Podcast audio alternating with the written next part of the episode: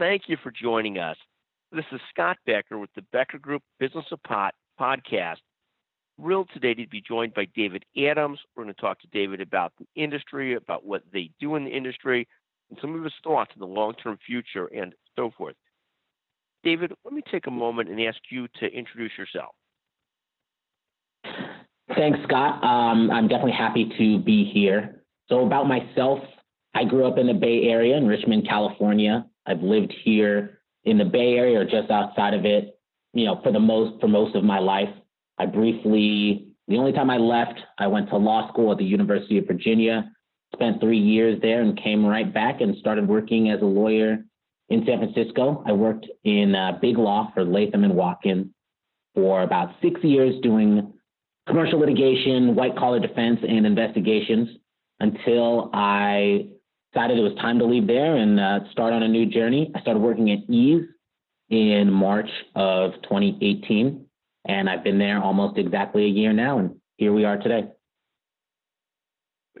And so, what's the transition like from? Oh, oh, tell us a little bit about what your company does, and then also, what's the transition like from a large law firm, one of the most recognized names in law in the in the world, great firm. What's the what's that transition like from that to the business you're in now?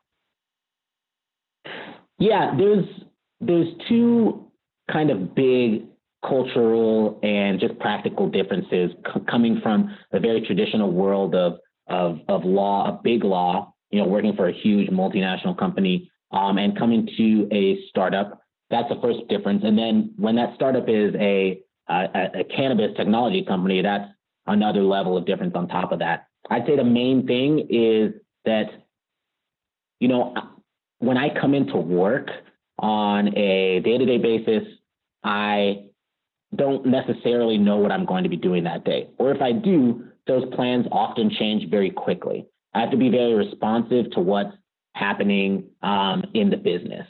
Um, and it might be it might be helpful to give just a general background of what Eaze does. Eaze is a technology platform that helps cannabis businesses um, connect with consumers and bring those consumers cannabis delivered on demand um, in, in generally under an hour, a lot of times under 20 minutes.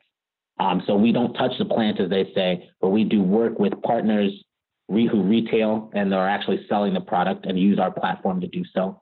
We work with brands who we help connect with those retailers to get onto the platform, to get in those stores. And, you know, we, we are, we able to bring demand to those retailers, to those businesses and connect with the consumers. Fascinating. So in, in the role that you had at Latham, you would have been doing billable hours and so forth in traditional law. It, it, in this role, are you doing the law side, the legal side, or the business side, or a mix of both? How has your role evolved? And then we'd love to talk to you about some of the things people should know about the cannabis business and the business you're in. Yeah, so my my my role has, I would say, it's significantly broader than what I was doing at Latham. Um, at Latham, I was doing I was doing internal investigations um, and I was doing litigation. Now, for both of those things, you end up being on a project and you live with that project for a, really a sustained period of time. Litigation generally takes a number of years to play out, even if we're not talking a trial situation, if we go through discovery and a case settles. Um, investigations are generally shorter in time period, but you're you're you're living with that client, you're digging into everything they do. Working with Eaze is closer to the investigation side of it, in that part of my job is just to know everything that's going on in the company. Now, within here, my specific role, I'm an associate general counsel, but in particular, I have somewhat of a product counsel role, just monitoring what goes on on our website, handling our terms of service and our privacy policy. Um, I run our litigation when we have litigation. We have a couple matters going right now, and I head up kind of our the legal side of our privacy um, and security practice. Um, you know, part of that is is the privacy policy and just making sure that what we do is in accordance with that policy and setting good, responsible policies that we can be proud of as a company and that consumers um, can be made aware of and you know would be satisfied to them as well. Fascinating. So, what a great evolution! It must be a fascinating evolution for yourself. You've been in the cannabis business now for a little bit more than a year or two. Tell us a few things, both that that somebody who's not in the cannabis business that they should know about the business. You, you know, and, and it could be anything. Tell us a few things people should know that aren't like deeply familiar. Yeah, I think you know the main thing, and I touched on this before, is that we are part of an ecosystem and we're very excited to support that cannabis ecosystem that involves local businesses, that involves brands, that involves distribution. You know, this industry, it's, it's, it's moving very fast, but it's still young and we're happy to be a supporting player in it in, in many different avenues of the space. Part of that is the uh, fantastic social impact program that we have a team of people dedicated to supporting um, social impact parts of of the movement. You know, that might be supporting um, businesses, nonprofit organizations um, who are focused on the equity side of the business. Um, that might be supporting women and minority-led initiatives and brands and things like that. And that was a big part of what made me really excited to get started at Eaze. It was something that uh, the company had really put forward as part of the ecosystem that we're trying to support. So, you know, while we are, um, you know, really excited to be a business in the industry looking to make money like everyone else, I think that at the same time, we're very excited to be supporting, you know, a lot of the social justice and equity side of the business. And so, you know, that's something that you know, I think people people should know about. It's something that definitely internally and for myself personally really excites us. That's fantastic and and so interesting. And so what's fascinating about it is you have in the business cultivators, labs, dispensaries, and then you have a huge ecosystem that's growing up around the business of of all kinds of companies that support that business. And then you've got like in in all types of industry today, more and more focus on diversity and inclusion and um, the, the, social platform and making sure that things are being done in a certain way, in a way that's fair to everybody. So fascinating observations, uh, David, and thank you. One, one final question, sort of bullish on growth of the business. Are you bullish on growth of the business, or is it fits and starts, or what do you see? And not necessarily your company's business, but the cannabis business as a whole. What's what's the sense of growth in the industry? Yeah, you know, I think that um, my answer for our business, for the industry as a whole, is is largely the same. I'm very optimistic about about the whole industry. It's it's clear that the majority of Americans favor legalization, and you know, you're seeing such you're seeing a, a very clear domino effect of of several states who have either recently legalized, who are considering ballot initiatives going on their ballots over the next couple of years who are considering legislation um, like, you know, you're looking at New York and New Jersey, who are some of the most prominent names. You're looking at Massachusetts, who recently legalized. I think that all of that is going to create a lot of opportunity.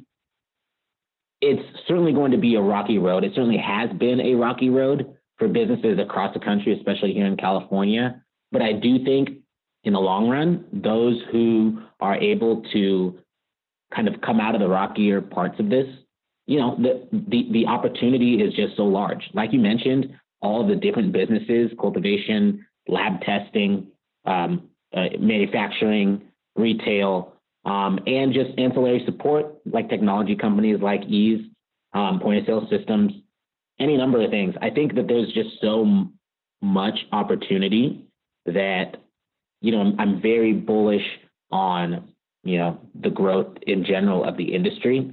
That doesn't mean that it's going to go great for everyone in every state. I think there are definitely going to be fits and starts in probably every state that legalizes. But overall, I think we're going to come to a place where this is this is an industry where you know people can succeed, where um, we are going to have something you know a good thing kind of cemented for people in the movement, for people in the industry. And, and, and, one final question. Has your knowledge base of the legal issues related to the cannabis business gone from zero to 100 in the course of the last year or two? I think it would be probably presumptuous of me to say it's at 100, um, just because uh, there's such a huge number of, of regulations out there. That's thankfully we have a whole team uh, of of lawyers and and and legal you know support that help us retain the information, interpret the information. Um, we have a great communications and policy team that helps us advocate for laws that we think are the right laws for this industry.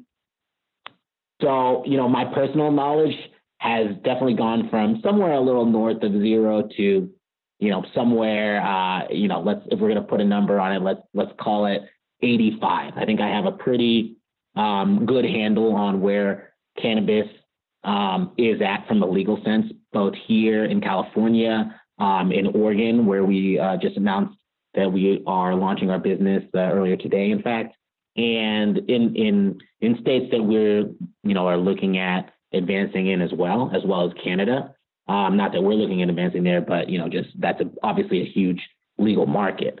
Um, so you know, my, my my knowledge is is grows every day. It continues to grow, and it has to because the laws uh, are still being made, still being formed. Over the last year in California, um, you know, we've had we've had regulations kind of go one way to go the other way, and just kind of keeping track of that. Well, you know, thankfully, um, you know, we have a, a great team of lawyers here to help us do all of that. Well, that's fantastic, David. Just a pleasure. And so, so many things in life that you learn a ton in the first couple years. And then, but closing that gap and getting from 85 to 100 often takes a long time. But just a, um, you know, it's just a pleasure to listen to your perspective and hear you talk today. Just a real pleasure. So I appreciate you joining us today and sharing some of your thoughts. I know our audience will love it as well. Just really interesting to hear some of the different ancillary businesses, technology platforms, businesses that are entering the industry and how they're playing in the industry and what they're doing. And so you're just a great pleasure to listen to. Thank you very much. Well, thanks a lot for having me. I'm happy to chat about this stuff any day. It's really, uh, you know, really, really a pleasure to to come and, and, and talk about all this new stuff that's happening.